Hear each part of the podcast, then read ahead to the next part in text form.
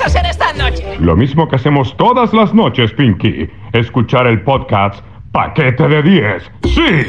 Temporada 6. Paquete de 10.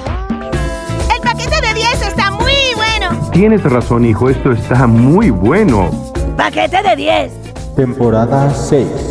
Paquete de 10. Esto sí está de tetas. No, no, no, no, no. El paquete de 10 me encanta. No, no, no, no, no. ¡Paquete de 10! Oh, sí, maravilloso. Vamos a oír el paquete de 10. Así es. ¡Son lo máximo! Este es el podcast Paquete de 10, vieja.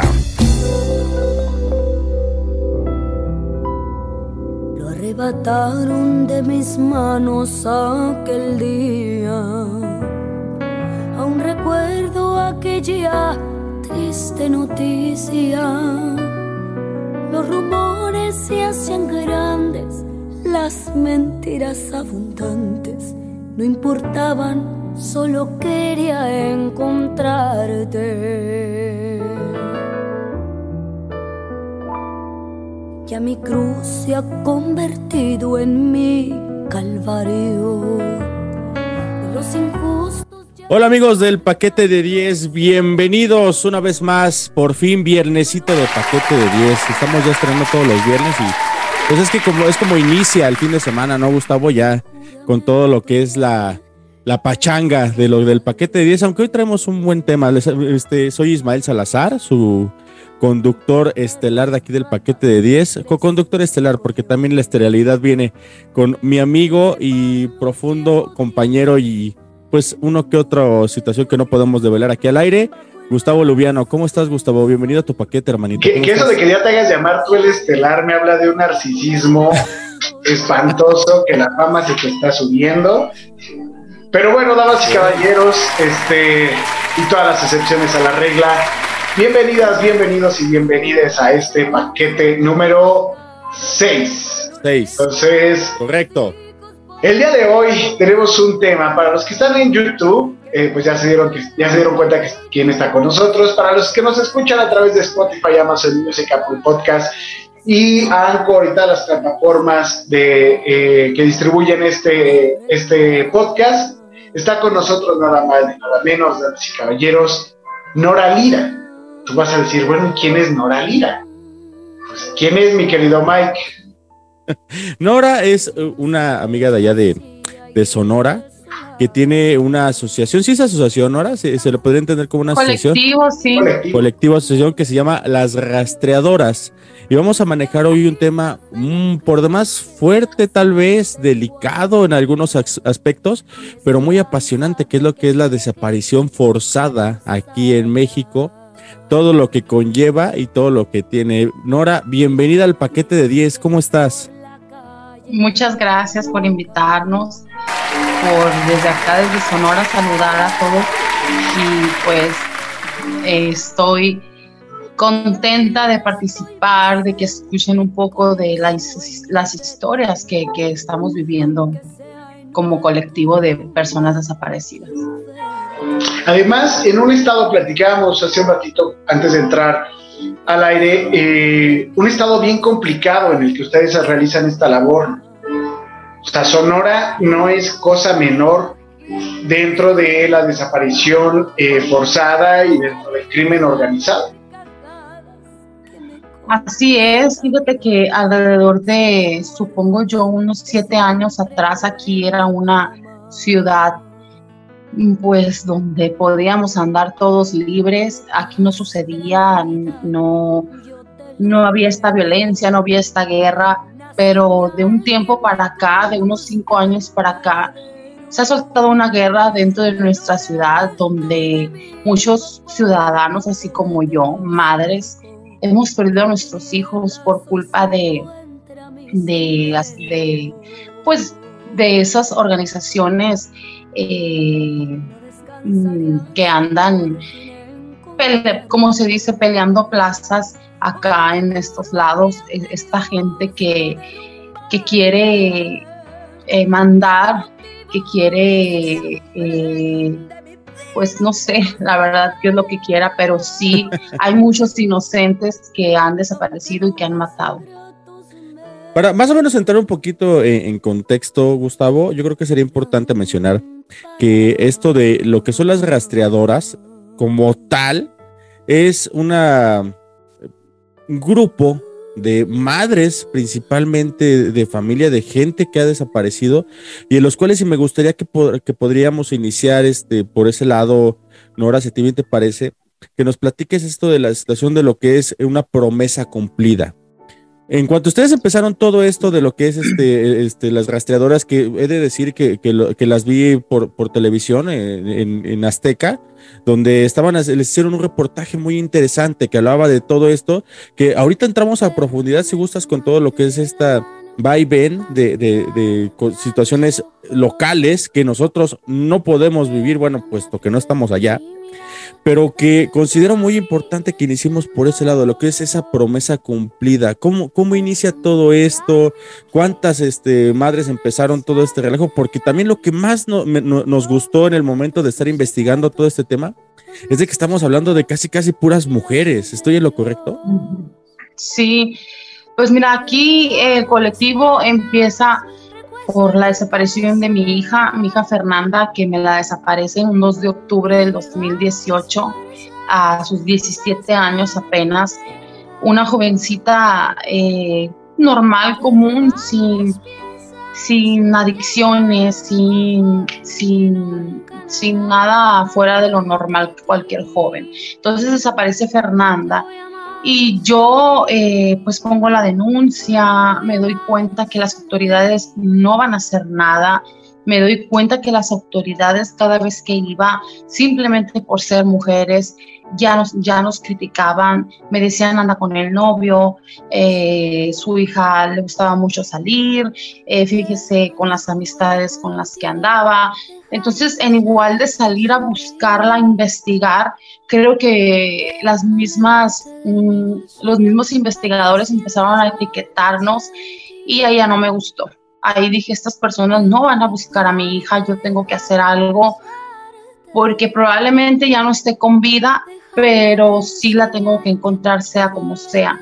¿Cómo, ¿cómo etiquetarlas, perdón? O sea, ¿qué te refieres con eso de que comenzaron como que etiquetarlos?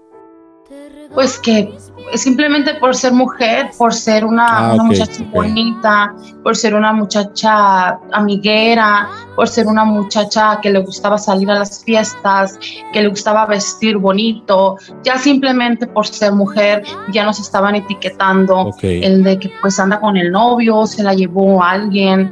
Y, y, y pues yo sabía que no, porque ella es, pues imagínate, yo la tuve a los 15 años, éramos madre, hija, hermanas, amigas, crecimos, o sea, casi, casi 15 años de diferencia, salíamos juntas y, yo sabía que algo estaba sucediendo porque ella no, no tenía su teléfono prendido, porque ella no me marcaba. Entonces es cuando yo decido hacer una marcha. estoy hablando que eso fue en octubre del 2018 y en enero del 2019 yo hago una marcha en nombre de Fernanda pero al darme cuenta, ahí me di cuenta de que los desaparecidos aquí en Obregón, en Cajeme, en Sonora, eran muchos, porque se me fueron acercando muchas madres y ya no nada más fue una marcha para, para el nombre de Fernanda, sino fue una marcha para todos los desaparecidos. Ahí conozco a muchas compañeras y ahí es donde decidimos eh, que teníamos que hacer un colectivo de personas desaparecidas. Sabíamos que en otros estados existían estos colectivos de búsqueda y nos pusimos a investigar y aquí en Sonora solo había un colectivo yo me comunico con ellos y si vienen a la marcha, marchan con nosotros y yo le digo, yo quiero, yo quiero hacer un colectivo, necesito encontrar a mi hija. Y así fue nuestra primer búsqueda que vienen estas muchachas, este colectivo de Empalme, que está alrededor de hora y media de aquí de Cajeme. Eh, yo las llevo al campo 30, es un, campo, un pueblo cerca de aquí a 20 minutos porque a días atrás eh, se había encontrado un, cráneo. Entonces les dije, ¿saben qué? Ahí se encontró un cráneo, entonces debe estar el cuerpo. Vamos a buscarlo. nos vamos para allá, ellas vienen nuestra primera búsqueda para enseñarnos cómo se busca, enseñarnos el material, enseñarnos las varillas con las que nosotros buscamos. Y nuestra primera búsqueda encontramos 38 cuerpos, fue un panteón clandestino el que encontramos. Y recuerdo esos días de angustia cuando eh, salía una mujer en una de esas fosas, yo corría a ver si era mi hija y, no, ahí no salió mi hija, ahí no estaba mi hija enterrada. Yo embarazada, porque después de que Fernanda desapareciera a los dos meses salgo embarazada y así embarazada la busqué, no me detuvo nada. Entonces yo ahí me di cuenta que realmente eso era lo que yo tenía que hacer aquí como, como persona en este mundo. Eh, dije, yo tengo que ayudar a tanta gente a encontrar a sus desaparecidos y a encontrar a la mía ahí hago una promesa y le dije, hija, yo te voy a encontrar, sea como sea, así estés en una costa clandestina, eh, yo te voy a buscar y te voy a encontrar. Después de ahí, eh, seguimos como colectivo. Eso fue en el 2019, ese hallazgo de 38 cuerpos alrededor de entre febrero y, en febrero y marzo. Y en mayo, el 12 de mayo, es donde yo le doy un nombre al colectivo de Obregón y le pongo rastreadoras de Ciudad Obregón. Entonces seguimos en la lucha, seguimos encontrando muchos más, entregándole a tantas madres esa paz, porque muchos de los que hemos encontrado han sido identificados y han sido entregados, la mayoría. Y, y de ahí, dos años, duros dos años, cuando yo recibo una llamada anónima, recibo una llamada anónima y me dicen, yo sé dónde está tu hija, yo sé dónde está tu hija, te vamos a llevar. Entonces, pues yo con el miedo, imagínate decir, puede ser una trampa, a lo mejor me quieren matar.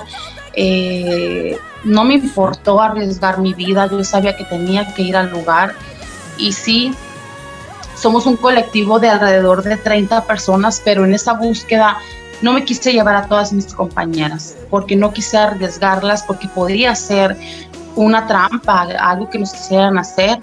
Casi, casi, eh, él, nació, el Fernando, el, 14 de octubre de un año atrás y yo lo encuentro un 2 de octubre, pero ya el Fernando para cumplir un año. Entonces, eh, recuerdo que como cinco de mis compañeras nos fuimos al lugar. Por supuesto que metí seguridad, siempre nos acompaña Serena, Guardia Nacional, nunca vamos solas porque sabemos que podemos pues peligrar, nos pueden hacer algo. Y, llegamos al lugar y esta persona que me llevó me dice está por aquí o por allá. Y, y, yo no, no sé, la verdad que es para mí ese día fue como un sueño. Si tú me preguntas qué era lo que yo sentía, no recuerdo qué sentía no recuerdo, simplemente siempre tenía la duda, no, no sentía que la iba a encontrar, no sé, no sé explicar ese sentimiento de ese día. Mm. Recuerdo que había un hoyo ahí muy grande, como donde tiraban basura y la quemaban, y había muchos pañales, así como que el y los tiraron, y yo me metí a ese hoyo a sacar la basura para buscar debajo de la basura si hubiera estado ahí ella. Cuando en eso volteo y una de mis compañeras a un metro donde yo estaba se le va la varilla, que es lo donde te digo que nosotros pues, tenemos unas varillas en forma de T. Cuando la varilla se va en la tierra es que esa tierra está removida y que puede haber algo ahí adentro. Entonces, cuando los cuerpos no tienen más de tres años, todavía hay un olor. Olemos la punta de la varilla y, pues cuando huele a, a descomposición es que realmente hay algo pero muchas de las veces son animalitos, son perritos, entonces cuando se va la varilla, yo todavía incrédula digo, no, va a ser un animal. Y, y me acuerdo que una de mis compañeras llega al lugar y le dice a mi otra compañera, voy a meter la pala. Mete la pala y para mí fue un o sea, rápido. Veo sus caras, ese silencio, y, me dice, saca un hueso. Pero recuerdo, no sé, creo que fue el, en la cadera. Y dije, yo no, va a ser de animal.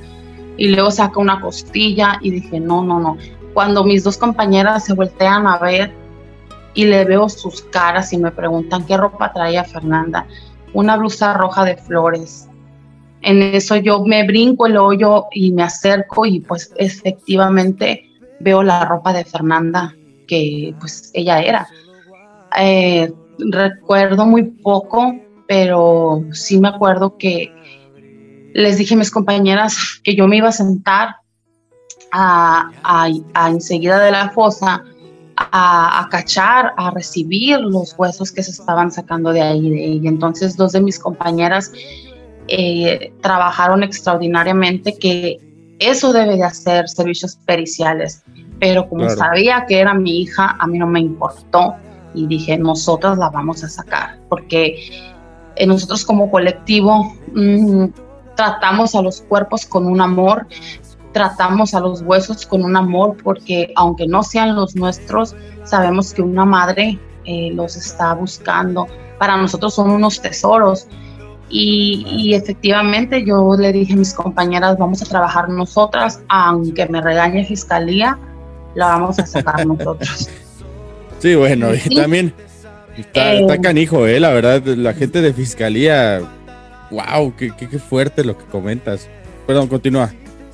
Y, y sí, o sea, alrededor de, no, no recuerdo eh, si una hora, dos horas, se sirvió toda, trabajamos con unos servidores para cernir toda la tierra y que salga el último hueso hasta el más pequeño de los de las manos, de los dedos, hay unos huesos muy chiquitos yo quería... Servidores pues, son así gente que va con la pala, ¿no? Así este, moviendo la tierra para que se vaya aflojando y para que se vaya descompactando, ¿no? Ok. Y, y sí, salió la mayoría. Yo empecé a ver pues la demás ropa y ahí supe que sí era Fernanda. Eh, recuerdo que yo hice la llamada a servicios periciales, ya los conozco, ya conocían mi caso, ya eh, pues inmediatamente hablo yo al jefe de servicios periciales y le digo, ¿sabes qué? Licenciado, pues acabo de encontrar a mi hija. ¿Cómo? Sí. Entonces ya es cuando llegan peritos, terminan de hacer el trabajo y se hace de noche. Recuerdo que se hace de noche ahí y nos venimos, nos regresamos al otro día regreso a echar agua bendita al lugar y todavía quedaba un, calcetín así, pero era el pie. Todos los huesos del pie estaban dentro del calcetín. Y también, este, pues otra vez hablar a servicios periciales porque nosotros no podemos mover ni siquiera un huesito, no lo podemos trasladar porque ahí es un delito. Y, y también recuerdo que el día que la encontré, cuando vi su ropa, pues le dije, mis palabras fueron, pues mira Fernanda, ya tu mamá ya llegó por ti, ya nos vamos hija, ya te vas a ir conmigo, ya te encontré, ya te cumplí esa promesa, no, no, no te regreso como yo quisiera con vida, no te regreso, no llegué a tiempo para salvarte, para haber podido dar mi vida por la tuya, pero te encontré. Te saqué de esta fosa, vas a descansar, tu alma va a descansar y ahí mismo yo le hago otra promesa y le digo, mira Fernanda, que por tu culpa estoy metida en esto, que por ti formé el colectivo y que por ti tengo que ayudar a tanta gente. Tú eres como mi, mi, eh, ese conducto hacia, hacia la gente, hacia ayudar. Te prometo, hija, que esto no acaba aquí, porque mucha gente se preguntaba que si yo iba a dejar de, de, el colectivo encontrando a mi hija. Y por supuesto que no, yo a ella le prometí que su mamá iba a ayudar a tanta gente, aparte a mis compañeras del colectivo, ayudarlas a encontrar a sus hijos también. Y desde ahí no he parado, eh, creo yo que es, una, es como una terapia para mí, es como eh, tener una conexión con ella, como estar cerca de ella, aunque para mí no está muerta porque créanme que sus recuerdos los traigo dentro de mi corazón todo el tiempo, entonces Fernanda está viva dentro de mí y, así fue, ha sido algo muy duro, ha sido algo muy pesado. Eh, cada día la extraño más, pero ese dolor lo he convertido en ganas de salir y de seguir encontrando y de luchar porque algún día esto termine, porque ya no haya más desaparecidos, Ahora tantas mujeres por acá que desaparecen, son muchas. Eh, tenemos miedo todas las personas en salir. Estamos viviendo dentro de una guerra de poderes, de cárteles, y no tenemos la culpa, la verdad. No sé, y siempre me lo han preguntado, ¿qué haría mi hija para que le hayan hecho eso? Eh, si, si por ser bonita, si porque le gustó uno de ellos, no sé, no sabemos qué fue lo que pasó, creo que nunca lo voy a saber. Y, y ya no investigué, no me interesa investigar quién lo hizo porque quiero seguir viva, no quiero que me pase algo. Tengo otros hijos y no quisiera que también por yo andar investigando pues les hagan algo. Entonces ya lo que quería ya lo tengo. Yo ya, yo ya no le he movido ni a las investigaciones, ni he ido a fiscalía a ver qué, qué avances hay, porque creo yo que Fiscalía tiene la obligación de investigar y llegar al final de lo que sucedió. Pero créanme que el miedo y el terror de saber que muchas veces las mismas autoridades están coluidas con esta gente, pues me ha hecho quedarme callada y, no querer saber qué fue lo que pasó. Me, me queda lo que acabas de contar. Eh, a mí me deja sin palabras. Es. O sea, el simple hecho de imaginarlo, ¿sabes? Claro. Sí. O sea, en lo que estabas narrando, podía ir viendo las imágenes en mi cabeza y creo que es, el, es un dolor que yo creo que no se le desearía a nadie. No, pues es que nada más imagínate el, el, cuando yo miraba a sus huesos en ese momento, dije, o sea, ¿cómo es posible que esos, estos huesos que tengo en mis manos se formaron dentro de mi vientre? ¿Cómo es posible que una mamá, a dónde hemos llegado, dónde las autoridades han permitido que una madre saque los restos de su hija de una fosa? O sea, ¿en qué momento las autoridades de, dejaron que, que, pues, que la mafia, vamos a hablarle así, los arrebasara y ya no pueden hacer nada, ya no los pueden calmar.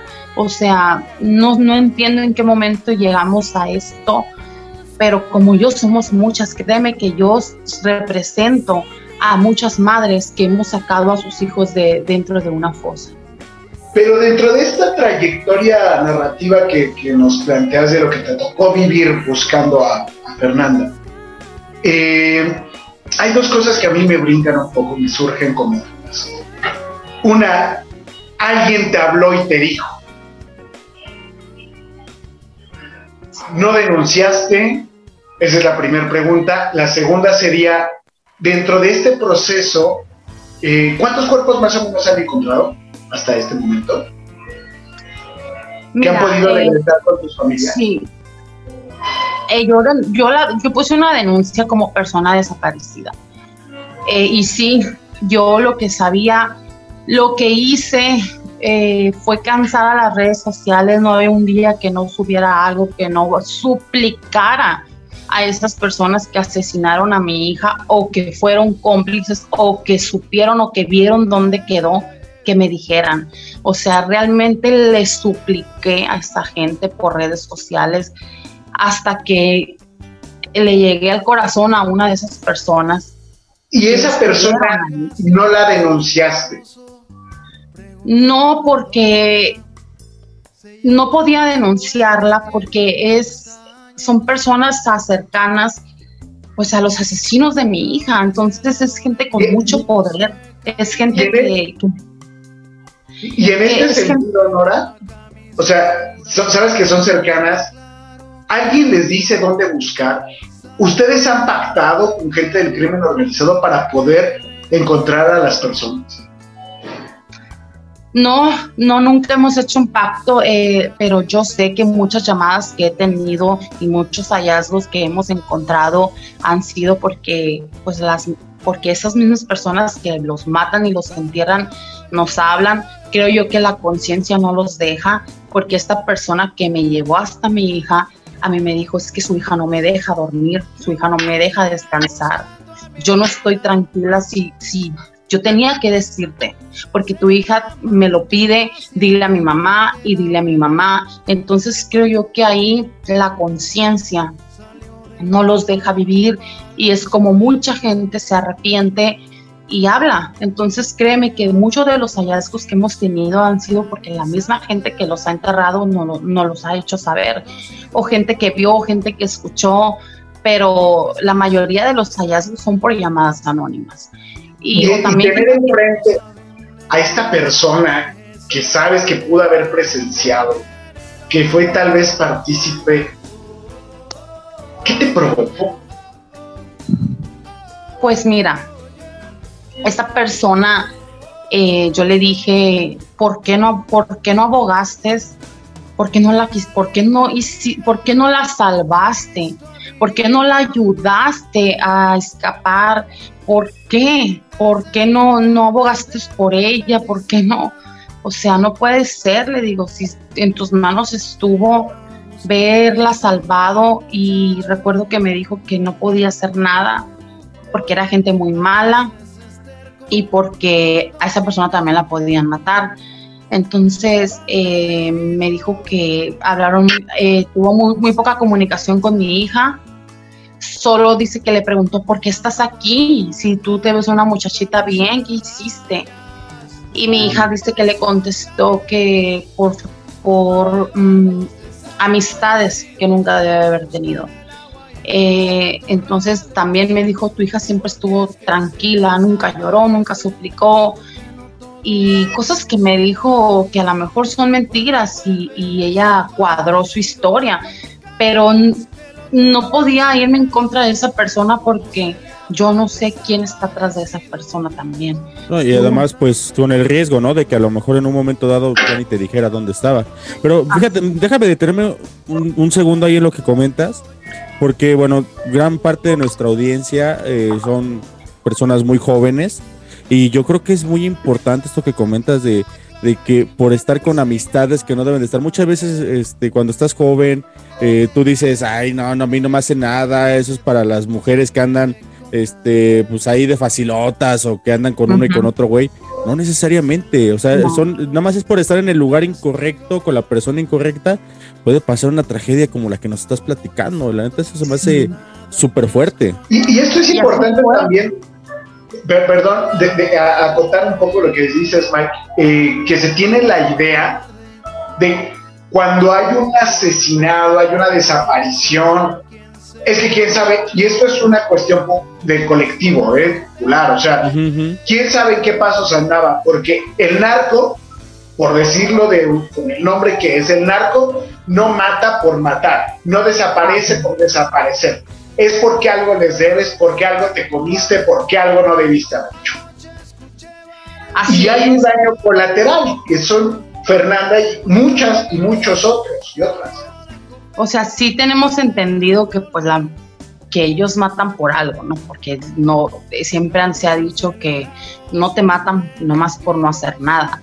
Pero sí también sabemos que aunque tú no hagas nada, también te pueden matar porque pues porque estás en el lugar equivocado, con las amistades equivocadas, eh, escuchaste algo, viste algo, o simplemente te, secuestran por, por, estar bonita, por estar guapa, hacen lo que quieran contigo y te asesinan. Aquí ha habido muchos casos de esos, de personas, estudiantes, maestras, gente que, o sea, definitivamente no tenía ni amistades eh, del narco, nada que ver y han sido asesinadas. O sea, sí existen estas mentes criminales que por, por ver una mujer, pues la, la raptan, la, la violan y, la matan. Entonces, eh, creo yo que ya no nada más por ser tiradora, por ser sicaria o por, por cualquier deuda que tengas con ellos te, puede pasar algo. Creo yo que ha habido niños inocentes que aquí han muerto, han matado a niños también, que estaban enseguida de su papá y no se han detenido eh, los sicarios en disparar en contra de los niños. Aquí en Obregón ha habido varios casos últimamente de niños que han muerto. Entonces, pues, ¿qué está pasando? ¿Qué sucede? ¿Cómo imagínate cómo seguir viviendo con este dolor. Yo he estado de pie porque tengo un bebé, ese bebé me ha dado fuerzas y por no me he podido rendir, porque si, si yo me hago algo, me pasa algo, ¿qué va a ser de ese bebé? Digo. Y aparte porque me da fuerza el seguir ayudando, el seguir en el colectivo, en, en seguir encontrando. Ya mi mente sabe que ya jamás voy a ver a mi hija, ya nunca voy a tener a Fernanda a mi lado. Eh, 17 años duró conmigo, entonces, pues así es, un día estamos, un día no estamos, por eso también he dicho que hay que Mm, la vida solo hay una y hay que gozarla, hay que disfrutarla siempre y cuando saberla disfrutar, cuidarte. a los jóvenes siempre yo les digo que se cuiden mucho, que cuiden las amistades, que no crean que porque les compran todo a esas muchachas, las invitan, las, las traen en unos carrazos, que no crean que porque las traen ahí es gente buena, o sea, puede pasar algo. Sí, bueno, y si no me lo permites, Nora, con esto nos vamos a nuestro corte comercial aquí del paquete de 10. Amigos, qué fuerte tema estamos teniendo el día de hoy. Nora, te agradezco muchísimo que nos estés compartiendo todo esto y regresamos ahorita en un momento más con un poquito más de lo que son como tal el día a día de las rastreadoras, si tú me lo permites, Nora. Claro. Vamos un pequeño corte y regresamos aquí en paquete de 10. No se nos vayan. Cuando el amor es más grande que las injusticias, cuando se unen las madres reclamando por justicia en estos tiempos perversos, sabemos la solución. Más amor, menos armas, más apoyo, más unión. Cuando el amor es más grande que las injusticias, cuando se unen las madres reclamando por justicia en estos tiempos perversos, sabemos la solución. Más amor, menos armas, más apoyo, más unión. Paquete de 10 presenta La Más Reseñada. Una sección con lo más y lo menos del cine. La más reseñada. Televisión, literatura. La más reseñada. Espectáculos escénicos y una que otra jotería. La más, la más, la más, la más reseñada.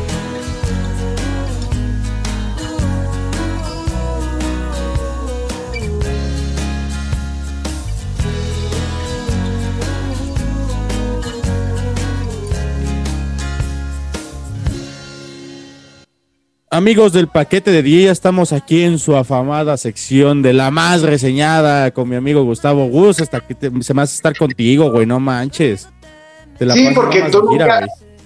No, pues porque tú nada más estás ahí haciéndote güey, fíjate. Pero, eh, eh, porque luego ni ves las series, o no escuchas los discos, pero ya lo haces. No, ya, ya, sí, tengo que hacer mi tarea, hermano, tengo que hacer mi tarea. Y a ver, ¿cuál, ¿De qué vamos a hablar el día de hoy? A ver, lo que tenemos hoy es Nada más y nada Las Bravas. Las Bravas. Una adaptación súper eh, buena. Yo no la pondría más pues- allá de buena. Pero a ver, ¿tú cómo la ves, güey? La neta. Pues más que adaptación, es una historia original que sale, este, sí, es una historia original que está a través de la plataforma, este, ay Dios, se me fue. HBO. ¿Qué iba a decir? HBO. Este, y, pues bueno, encabeza el elenco, pues nada más nada menos que Mauricio Ockman y un grupo de actrices muy buenas. Y básicamente, la, las, la, digo, no estamos contando ni revelando nada, pero pues bueno, es un hombre, un, un, importante futbolista mexicano que triunfa en Europa y tiene que regresar porque le debe al fisco. Entonces su tío, interpretado por el maestro Juan Carlos Colombo, este, decide ayudarle a cambio de que él empieza a dirigir un grupo de fútbol femenino. Y entonces empieza todo este asunto, porque la serie lo que tiene es algo muy padre, que es el girl power.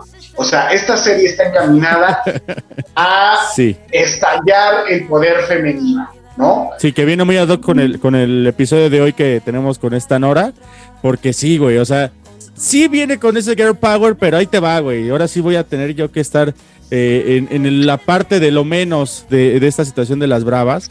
porque creo que tiene mucho más de lo menos. Sí, güey, la neta, sí, la neta, de, entrada, eso que comentas de este cuate de, del, del Casas, güey, la neta, güey, que le expliquen cómo es un futbolista internacional que gana todo el mejor, todo el dinero del mundo y eso, güey. No se le creen ni Eso- madres, güey. No mames. Es que ese no es un problema ni de dirección ni de Mauricio. Es un problema de los guionistas. Eso es de lo que coge a, de lo que coge a esto. O sea, la serie carece de credibilidad porque desde el guion el conflicto está muy mal estructurado. El güey, o sea, no investigaron realmente cómo vive una figura y empiezan a tomar los clichés, o sea, de, de lo que se alcanza a ver como, pues en los reels de Instagram o en YouTube, güey, de cómo es la vida de Cristiano Ronaldo, David Beckham o de cualquier otro futbolista que hubiera. Este, creo que eso es lo que está en un ideal, en, en- en un imaginario que no macha con la gente que está apostando también a que llegue, ¿no? O sea, eh, la serie está apostando a que llegue el señor que habitualmente ve el fútbol y empieza a valorar el fútbol femenino, ¿no? Empieza a deconstruir desde ahí, etcétera, etcétera. Pues sí, güey, pero, Pero- inclusive, a ver, a ver, y tú dime, entonces, lo que, bueno, esta niña Ana Valeria Becerril, que es la hija de, de- de Casas, y ahí está, el- ahí está el spoiler para que no, no, se, no se me saquen de onda. ¿Qué pedo, güey? O sea, ni siquiera actuación de fútbol. O sea, ¿por qué es tan difícil actuar el fútbol, Gustavo? No entiendo, cabrón. O sea, no es. es- ¿Qué pasa ahí, güey? Pues, pues no es de que sea tan difícil actuar el fútbol, sino que hay que ser bien honestos, que la gente que construye las series de televisión, perdón, lo voy a decir así, pero la mayoría de la gente que escribe no le gusta el fútbol. Ok, bueno, eso, eso tiene mucho sentido, güey. Porque esta morrita, no manches, o sea, se avienta así de portal, así de. "Eh", pero todo, todo falso, todo mal, güey. O sea, hay un pedo de dirección, o sea, sí, es, es cogía de eso la serie. Y de verdad, yo no sé por qué HBO decidió apostarle. Bueno, sí sé, porque de alguna forma tiene todo lo que está en tendencia. Eso es lo que tiene la serie. ¿Por qué? Porque aparte es un personaje Jotito, interpretado por, Mau- por Mauricio Barrientos, El diablito, sí, sí, eh, claro. eh, como el diablito.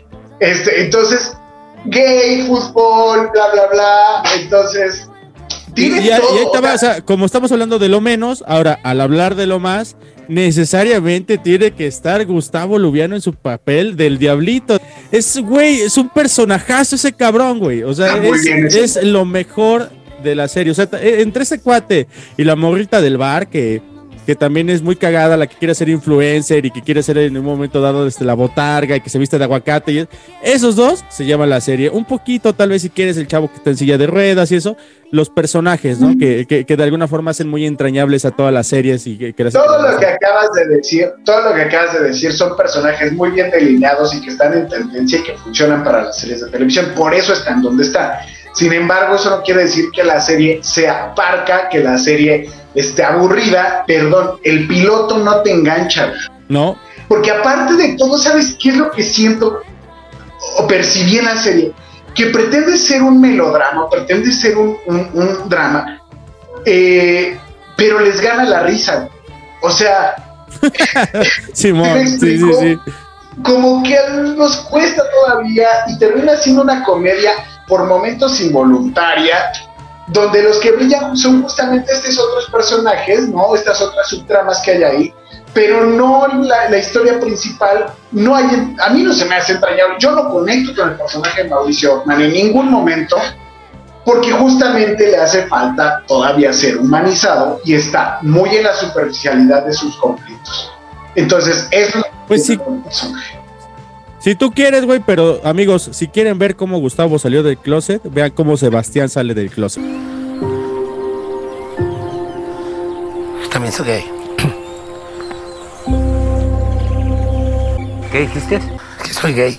Mijo, cuando tú vas por la leche, yo ya cagué las quesadillas. Ya sabíamos. No decíamos nada porque tú no decías nada. Respetamos. Hagan de cuenta, lo mismito, yo creo que así fue. Casi, O al menos casi. así me gusta imaginar. Amigos, hasta aquí la sección de lo- la más Pero no ver, entonces ya no entendí. Sí la tenemos que ver. Está chistosa. No esperen mucho. Yo digo que no la vean. Expectativas bajas. Pues no la vean. No. Yo creo que es la Mike dice que sí un rato se quiere reír. Yo digo, no pierdan su tiempo. Pues bueno, hasta ahí quedamos y seguimos con la entrevista con Nora Lira. Paquete de 10. Apareciste una noche fría, con olor a tabaco sucio y a ginebra. El miedo ya me recorría mientras cruzaba los deditos tras la puerta. Tu carita de niño guapo se la ha ido comiendo el tiempo por tu vena. Y tu inseguridad machita se refleja cada día en mi lagrimita. Una vez más, no, por favor, y no puedo con corazón. Una vez más, no, mi amor, por favor, no grites que los niños duermen. La canción que acabamos de escuchar se llama Malo, es de la cantante Bebe. Y tiene que ver justamente con este asunto del maltrato a las mujeres, porque cabe decir que en nuestro país eh, las cifras de desaparición forzada son muchísimo más alto en el caso de las mujeres. Y aquí, tengo una, una cuestión, y es muy respetable, de verdad que es muy respetable, no los juzgo, no las juzgo porque al final ellas son dueñas de su cuerpo, pero en nuestro país ha surgido ahora una cultura, dentro de la cultura del narco, ser buchona, por ejemplo, que se les llama así, ¿no? Que son las buchonas, pues las mujeres que están dentro del narco, y evidentemente no siempre terminan bien.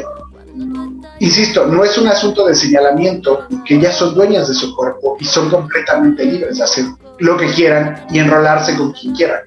Claro. Pero aquí, Nora, yo quería preguntarte, respecto a esta cultura y este etiquetamiento que tú viviste en la búsqueda de Fernando, eh, me imagino que también muchas de estas mujeres que han encontrado eran gente que estaba dentro del crimen organizado, de, alguna, como parejas, como lo que sea.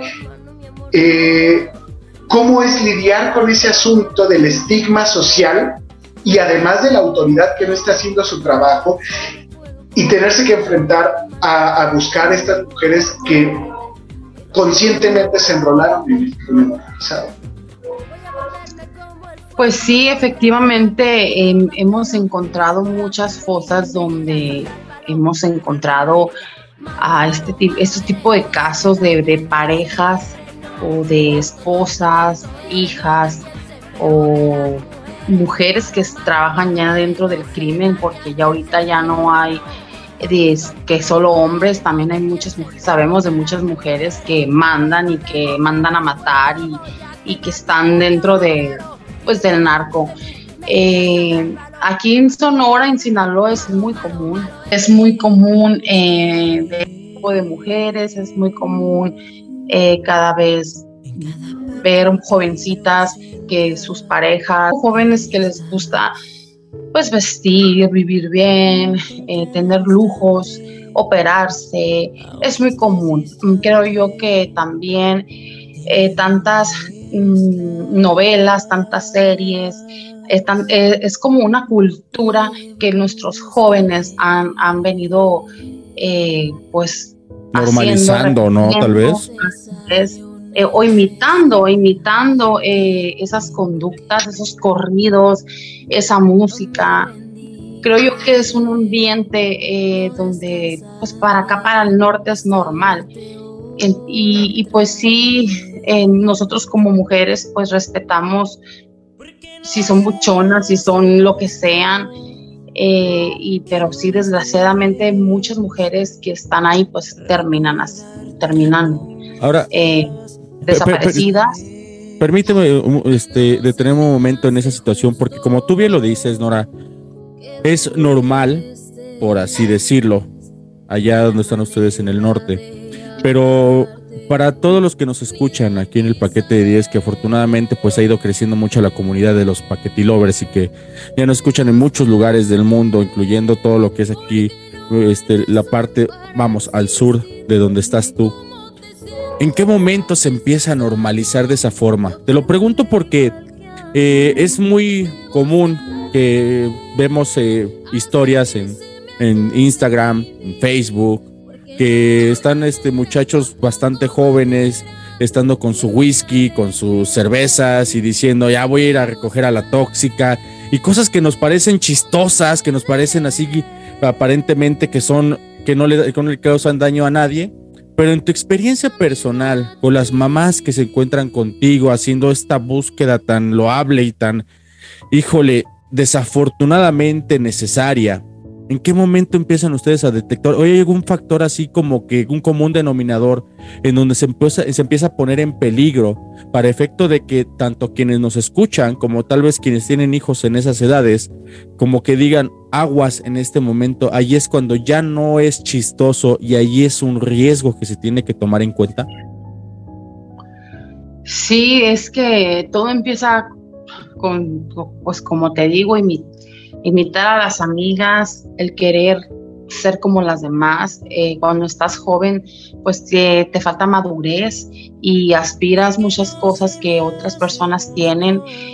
Y el ambiente, como te digo, para acá, para estos lados es muy común la música norteña, la banda, el tomar whisky, que para mucha gente a lo mejor no es normal, pero es un ambiente donde lo vivimos. O sea, si tú te vas aquí a una fiesta de jóvenes, pareciera que todos son, son buchones, como porque puros corridos, o sea, eh, así es el ambiente acá en Sonora y en Sinaloa, no todo, pero lamentablemente esa cultura, como te digo, de, creo yo que se vino desde las series que empezaron, eh, los jóvenes queriendo imitar y el, querer ser novia de un poderoso, creo que, te crees como joven, que tienes poder, que tienes todo, entonces sí es, es, es ahí como padre tienes que eh, tener el ojo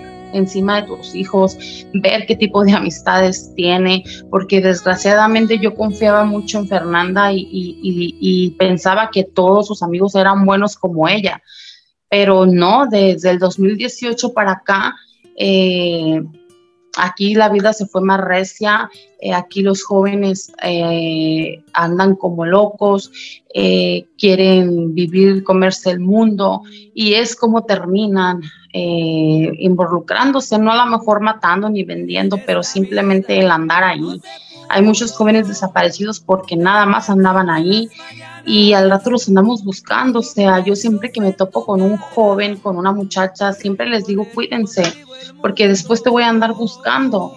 Entonces, sí, dejarles ese mensaje a los jóvenes de que sí existe, desde que, desde que sí te desaparecen, y más que nada lo que sufren estas personas antes de, de, matarlas, porque si tú supieras cómo las encontramos, hemos encontrado a gente descuartizada, eh, les hacen muchas cosas, o sea, les mutilada, les cortan los dedos, eh, les arrancan la piel, eh, o las ahorcan con un torniquete.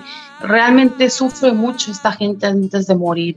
Y yo siempre trato de ser un poco a lo mejor cruda, pero soy realista. Y siempre le digo a los jóvenes, imagínate antes de que te maten y que te entierren en una fosa clandestina, te van a hacer sufrir. Entonces, ojalá que muchos jóvenes eh, agarren el rollo, que muchos jóvenes la piensen. También sabemos que eh, yo he platicado cuando me llaman y me, porque fíjate que me han llamado anónimamente y me dicen es que yo lo hice, yo los maté, yo los enterré. Y yo les he preguntado, pero ¿por qué? O sea, ¿qué te llevó a hacer eso? El hambre. El hambre, no hay trabajo, no es un trabajo muy mal pagado y yo tenía que llevarle de comer a mis hijos. Entonces eso me llevó a matar gente para que me pagaran un poco mejor. Entonces, Tú desde el colectivo, sin afán de politizar a lo largo de este tiempo que llevas, eh, lo dijiste muy al principio, los gobiernos están coludidos. Eh, esta descomposición social que lleva a un joven a asesinar por 1.500 pesos, porque no creo que les paguen nada. Sí. Eh, tú, ahora que estás con madres, que tienes un bebé, ¿qué esperas que vaya a ocurrir? Tú, tú desde adentro, desde, desde este colectivo que tienes, que encabezas, junto con otras y otros, donde no tienen ustedes apoyo gubernamental, donde son los mismos responsables los que les hablan y les dicen aquí matamos, aquí hicimos, aquí están, y que no hay un seguimiento tampoco con la autoridad porque no sabes si van a estar coludidos, ¿Para dónde crees que pinta todo esto? ¿Para dónde ves, que siga esto? Pues esto no lo, yo no creo que pare, no creo que pare mientras eh, en el Congreso, o sea, en el Congreso del Estado no pongan mano dura, no haya una ley que, que los haga castigar, porque ellos los matan y los entierran casi casi en nuestras narices porque saben que no hay una que no los van a que no van a ser castigados. Pero si hubiera un castigo para esas personas créeme que la pensaran dos veces. O sea yo no yo el gobierno necesita tener mano dura para bajar el porcentaje de desaparecidos y para que algún día llegáramos a ser el, país que éramos antes o aquí en el estado. Eh, no creo yo que esto pare, creo yo que desde que llegó la droga, esta droga maldita, como le dicen, el cristal, y que todos los jóvenes y toda la gente los trae locos, creo que desde ahí empezaron a, perderse los principios, eh, los valores y, y nuestra juventud le hace falta mucho, mucho, mucho cariño, mucho, mucho apapacho de los papás. Eh, eh, están abandonados los jóvenes muchas veces porque uno se la lleva trabajando. Entonces yo no veo que esto pare, yo no creo que esto pare rápidamente. Creo yo que ahorita ya el narco eh, está arriba de las autoridades y no creo que, que alguien pues los pueda parar. Desgraciadamente hay que hay que vivir, hay que aprender a vivir así y hay que cuidarnos, hay que cuidar a los nuestros, que cuidar a nuestros hijos, porque esto no creo yo que pare pronto, o sea, cada vez es más y es más y es más, cada vez vemos más autoridades coludidas, cada vez se saben de más casos de policías que, que, que estaban dentro de, de militares, de presidentes, de gobernadores. Entonces, ¿qué esperamos? En qué manos estamos. Creo yo que como ciudad debemos de cuidarnos unos a los otros y como ciudadanos eh, da, cuidar a nuestros hijos y darles buenos valores porque está muy echada a perder la vida. Ahorita ya eh, no le veo yo que esto pare sinceramente. ¿Les han amenazado, Nora? Fíjate que a nosotros no nos han amenazado por lo mismo, porque no investigamos porque yo siempre digo que a mí no me interesa saber quién los mató, ni, ni investigar, ni, ni, justicia, ni venganza, ni enemigo, no queremos ser enemigas de nadie. Entonces eso nos ha servido el que solo hemos, vamos, sacamos a, nuestros ángeles y hasta ahí. Creo yo que las autoridades, es trabajo de las autoridades el investigar y, y creo que hay una línea donde no la podemos rebasar, esa línea y no la hemos rebasado como colectivo y hemos estado muy bien, nunca hemos tenido una amenaza ni nada. No manches, qué fuerte. Oye, pero a ver, si me lo permites, me gustaría quitarnos un poquito de esta pesadez de, de, todo lo que nos estás platicando, porque sí es muy fuerte. Pero también considero que, pues afortunadamente, la cultura, al menos la mexicana, en otros países, no lo sé, pero buscamos siempre encontrarle lo bonito a todo esto y yo creo, corrígeme si estoy mal, que es dentro de lo que es el día a día, el vaivén, las personas que conoces, las nuevas hermanas, yo creo que te debes de haber encontrado ahí en el, en el colectivo. Platícame un poquito de eso. Platícame por, por favor un poquito de lo que son este, las salidas, la, hermandad que han este, encontrado ahí. El. Sí, oye, o sea, abajo de todo ese dolor que a todas las hermanas, que a todas las une, eh, platícame un poquito de eso. ¿Cómo es? ¿Cómo, se juntan? ¿Cómo se ponen de acuerdo? ¿Se celebran sus cumpleaños? ¿Se hacen uñas? No sé, platícanos por favor un poquito también de eso, porfa. Pues claro, eh, siempre hemos dicho que somos una familia, es nuestra segunda familia o probablemente ya nuestra familia porque hasta la familia, la verdad en estos casos, pues no, la pierdes, no te ayudan. Nuestra familia real somos nosotras como colectivo, que siempre nos apoyamos, que siempre estamos en las buenas y en las malas, que todos los sábados salimos de búsqueda y que también eh, salimos a fiestas, salimos a, como dices tú, a ponernos uñas, eh, salimos a... No podemos estar sin vernos. Siempre un convivio, una comida, eh, cuando una cae, cuando una llora, cuando una cae en depresión, ahí estamos las demás levantándonos. también hay problemas dentro de, ha habido problemas dentro de nosotros como las familias, ha habido pleitos, ha habido diferencias, pero siempre terminamos juntas, siempre terminamos llorando abrazadas, siempre apoyándonos. Eh, somos un colectivo que más de como siete mamás hemos encontrado nuestros hijos, siempre hemos estado apoyando.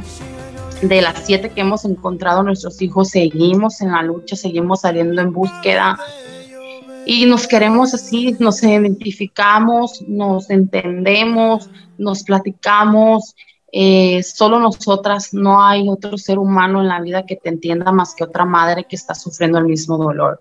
Porque hay mucha gente que te juzga, hay mucha gente que dice, pues te lo mataron porque no andaba bien, te lo, o sea, nosotros como madres no, a nosotros no nos interesa lo que nosotros, nuestros hijos pudieron ver hecho. Créeme que si nuestros hijos mataron, nuestros hijos hicieron algo, nosotros como madre los seguimos amando así, los perdonamos. Entonces, nosotros no tenemos la culpa de lo que nuestros hijos pudieron ver hecho para haber terminado así. Aparte, hayan hecho lo que hayan hecho, nadie tiene derecho de quitarle la vida a nadie. Entonces, somos muy unidas, somos unas hermanas, somos como te digo, pasan dos, tres días y ya nos queremos ver. Somos, no podemos estar ya la una sin las otras. Llega nuestro cumpleaños, nos juntamos, siempre estamos unidas. Creo que es mi familia, creo que son mis hermanas del mismo dolor y, y yo no sé qué haría sin ellas en estos momentos desde que perdí a mi hija. Ellas me han ayudado también. Ahorita que estás platicando esto, Nora, eh, me viene a la mente eh, el, ubicarse dentro de esos eh, momentos en los cuales, y te lo, te lo comento así para que pues nos ayudes también un poquito a concientizar a todas esas señoras que están en su casa y que tienen al marido machista de que tú a qué vas a involucrarte en esas cosas, ya no estés de revoltosa, ya no estés de chismosa, ya lo encontraste o no lo encontraste, ya lo perdiste, o ya olvídalo, tienes más hijos, etcétera, etcétera, etcétera, etcétera. ¿De dónde sacan ese valor las rastreadoras? ¿De dónde saca el valor este Nora para decir, hey, que no te importe esto yo considero que inclusive que hasta le sirve como terapia a ustedes, es catártico para ustedes estar con esta convivencia. Allá, o sea, si está desafortunadamente ya no está esa persona que tú estás buscando con nosotros, bueno, ya no está, pero tú estás aquí todavía. Tú todavía puedes hacer algo por ti. ¿Qué les dice a todas esas mamás que pueden estar escuchando esto? Pues pasa mucho, muchas de nosotras hemos estado en esas circunstancias donde nuestras parejas, donde nuestra propia familia nos ha dicho, ya no salgas, ya no busques, te van a matar, ya nadie te lo va a regresar, pero, o sea, creo yo que el amor hacia un hijo, eso lo puede más el amor hacia un hijo puede más que hacia el amor a tu pareja, hacia tu esposo. Hay muchas mujeres que, que le prohíben a sus esposos salir y se quedan en sus casas. Y yo les he dicho, pues salgan, busquen a sus hijos. Y si definitivamente no pueden salir porque hay muchas mamás que están en silla de ruedas, que están enfermas, para eso estamos nosotros los colectivos, para ir a buscar a los suyos, porque los desaparecidos son de todos, yo busco a todos, créeme que yo voy a una búsqueda, no en particular a buscar a uno, voy a buscar al que me encuentre, a regresárselo a su madre. Entonces pasa mucho esto dentro de los colectivos, fíjate que ha sucedido que hasta se han tenido que separar, eh, han tenido que dejar a sus esposos porque no las dejan buscar a sus hijos y creo yo que cuando entras a un colectivo, cuando, cuando te haces parte de una familia, de un colectivo, y cuando haces tu primer hallazgo de una fosa clandestina, cuando encuentras, ya no, ya no puedes salir en esto, ya no puedes salir. Es un amor hacia, hacia esta gente, hacia nuestros hijos, y, aparte que es una terapia, como lo dices tú, es nuestra, es nuestra terapia las búsquedas. Totalmente nos sirve mucho para sanar, para platicar, para, para hacer lo que a lo mejor en toda la semana encerrada en tu casa o en tu trabajo, ahí descargas y, y pues con la esperanza de encontrar a tu hijo. Entonces, yo le doy ese consejo a esas mamás que me escuchan, que nadie te detenga, que la vida solo hay una, que si ya perdiste a tu hijo, veme a mí, si puedes encontrarlo, no es imposible. Eh, eh, tienes que luchar, tienes que dar todo para encontrar a tu hijo porque sí se puede, porque qué feo va a ser que mueras sin, sin saber dónde quedó tu hijo. Entonces, mientras Dios te dé salud, tú sal a buscar a tus hijos. Ese es el consejo que yo les puedo dar. Y las mamás que de plano no puedan, para eso estamos los colectivos, para buscar a los suyos.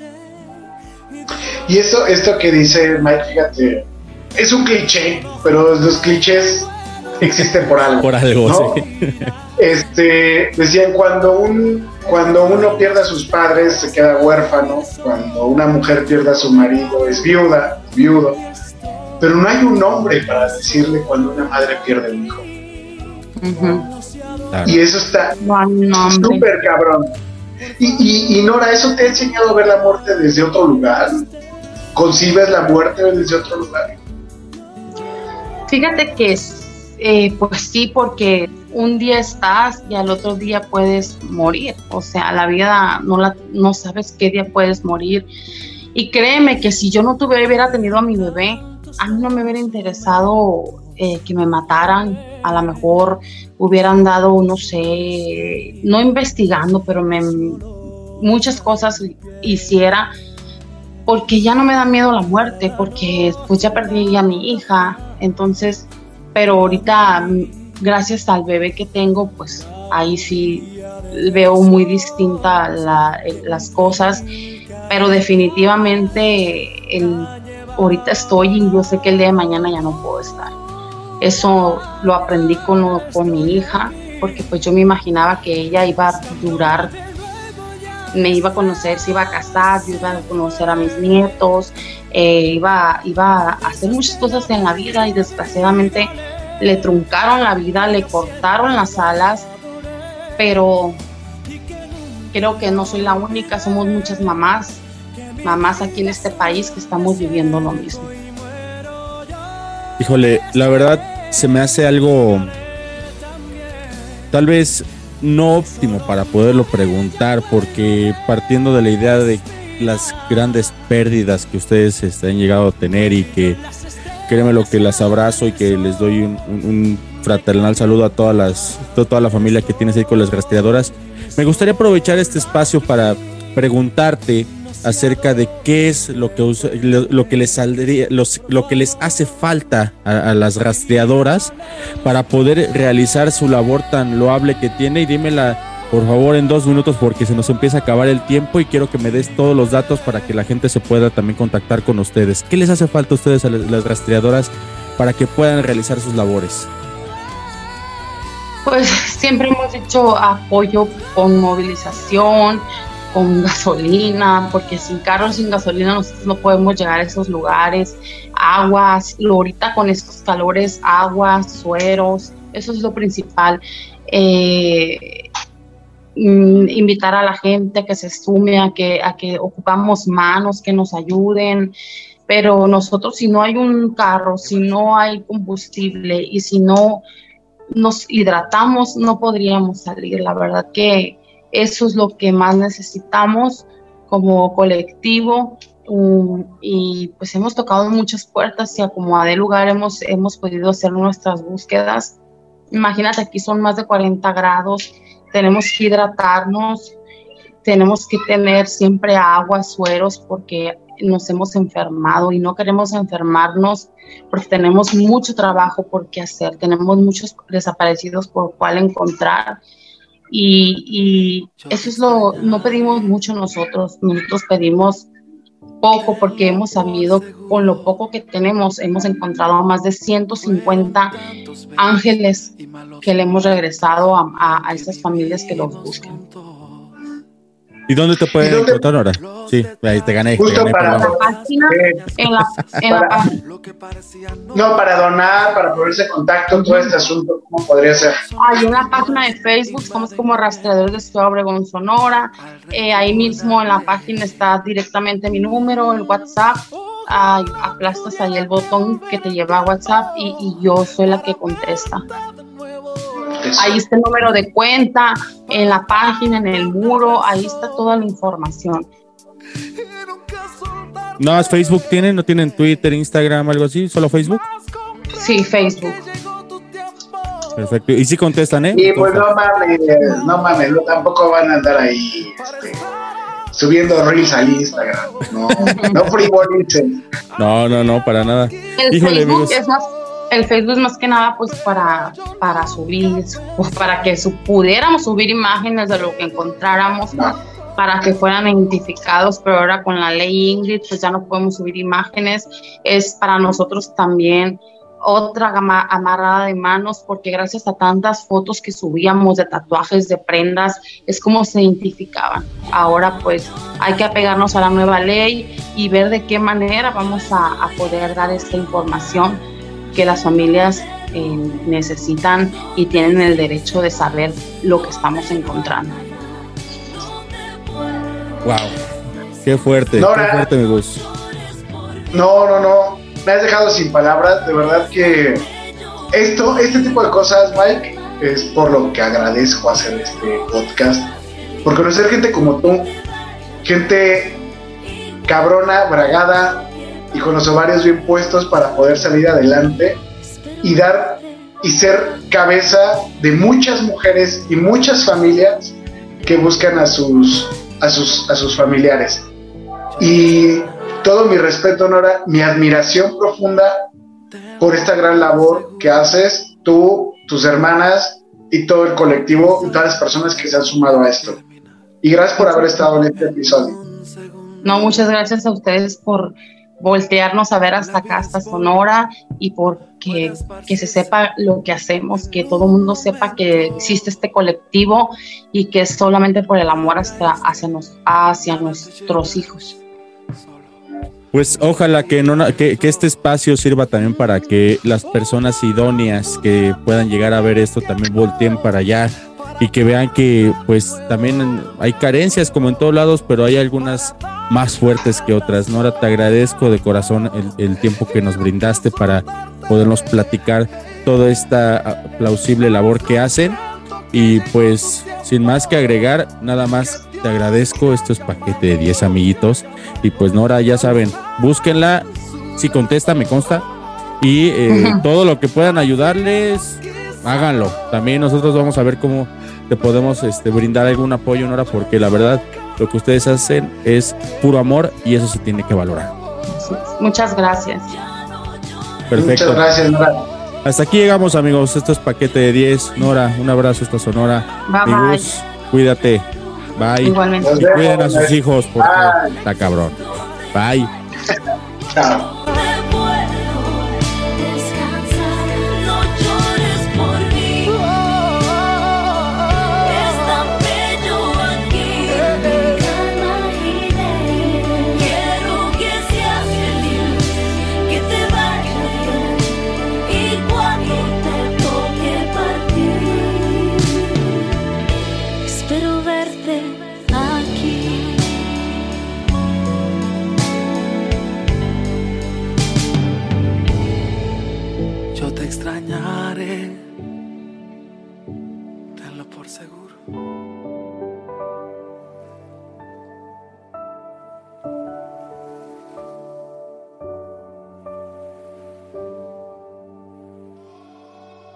Paquete de 10.